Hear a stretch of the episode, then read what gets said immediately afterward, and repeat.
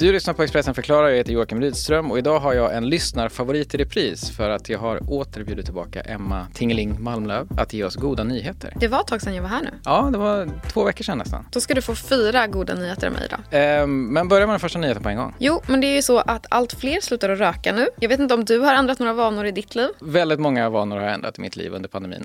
Byggt hemmakontor. Börjat baka surdegsbröd. Jag tänker, jag var ju en sån person som började liksom småäta i början av karantänen. Gick och öppnade kylskåpet 20 gånger per timme ungefär. Men nu har jag börjat ta liksom fler promenader när jag inte går till gymmet och sådär. Jag tänker att det är ganska många, man hör det när man pratar med folk, att de har ändrat sina hälsovanor också. Mm. Och det verkar som att även rökare har börjat ändra sina vanor. Om man tittar på Storbritannien så är det 300 000 personer som har slutat röka helt. Det är väldigt mycket. Det är många. Det är också flera miljoner som har uppgivit i en undersökning att man försöker sluta, så att man är på god väg i alla fall. Man pratar ju om att det är ganska mycket farligare att röka i coronasammanhang.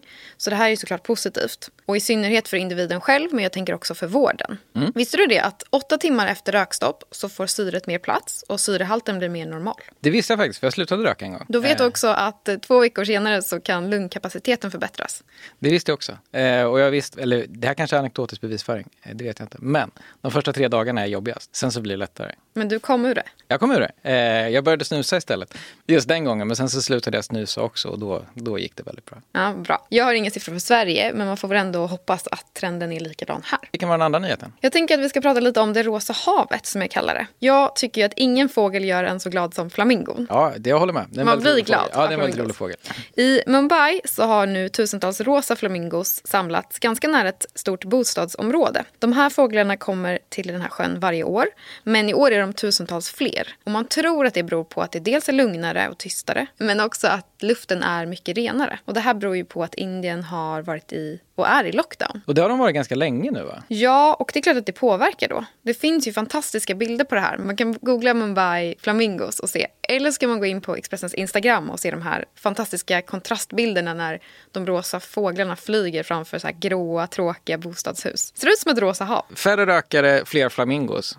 Vad är den tredje nyheten? Och att varslade får nya jobb. Är man varslad så betyder det att man har blivit av med jobbet på grund av att det finns arbetsbrist. Vilket ju tyvärr är verkligheten för ganska många personer i Sverige och utomlands. Men i Pakistan så har man hittat en lösning som jag är ganska förtjust i. Och det är att för att minska arbetsbristen på grund av det som sker nu så har man infört ett speciellt mål. Och det är att 20 miljoner träd ska planteras under året. Det här är en del i ett ganska stort program som man tyvärr fick sätta på paus för en år sedan.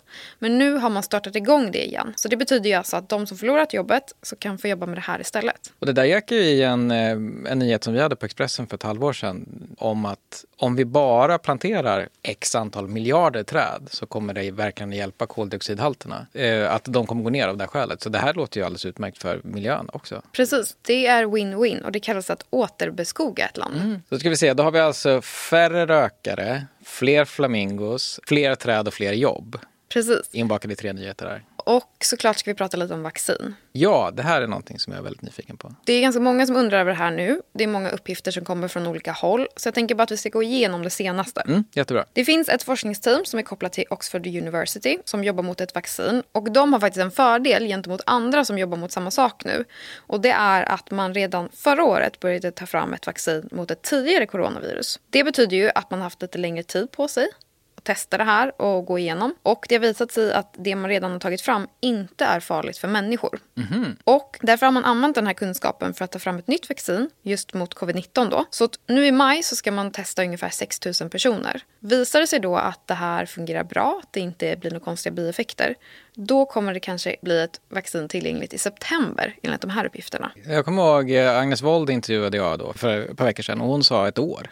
Minst. Så att det här är ju fantastiska nyheter i sådana fall. Men man ska komma ihåg att ingenting är ju säkert än. Det händer ganska mycket på olika fronter. Det man kollar på också på olika håll är ett gammalt läkemedel mot halsbränna. Malariamedicin kanske du känner till att man Ja. testar. Det har jag hört. Men också hiv-medicin som studeras. Eh, forskaren Ali Mirasemimi har sagt i en intervju med Expressen att det kan finnas ett färdigt läkemedel redan inom ett år i de studierna som man gör på ett helt annat håll. Så det är ju en hel del olika besked från olika håll. Så att man får väl se det som att det är hoppfullt på massa olika håll och kanter egentligen. Ja, verkligen. Forskningen svarar upp väldigt fint här helt enkelt. Ja. Vad härligt, då håller vi tummarna för att vaccinet kommer så fort som möjligt. Och om man vill ha fler goda nyheter eh, som kommer direkt ifrån oss på Expressen, hur gör man då? Då laddar man ner Expressens app om man inte redan har den. Och sen går man in i notiser. Det är en liten ikon längst ner i appen.